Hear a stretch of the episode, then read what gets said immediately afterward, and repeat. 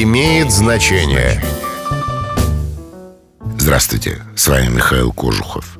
Помните, кто такой Иван Непомнящий? Если нет, слушайте.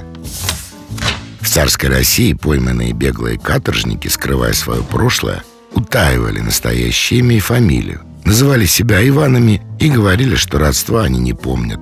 Полиция их и записывали непомнящими родства. Отсюда и пошло их прозвище Иван Непомнящий. С вами был Михаил Кожухов. До встречи.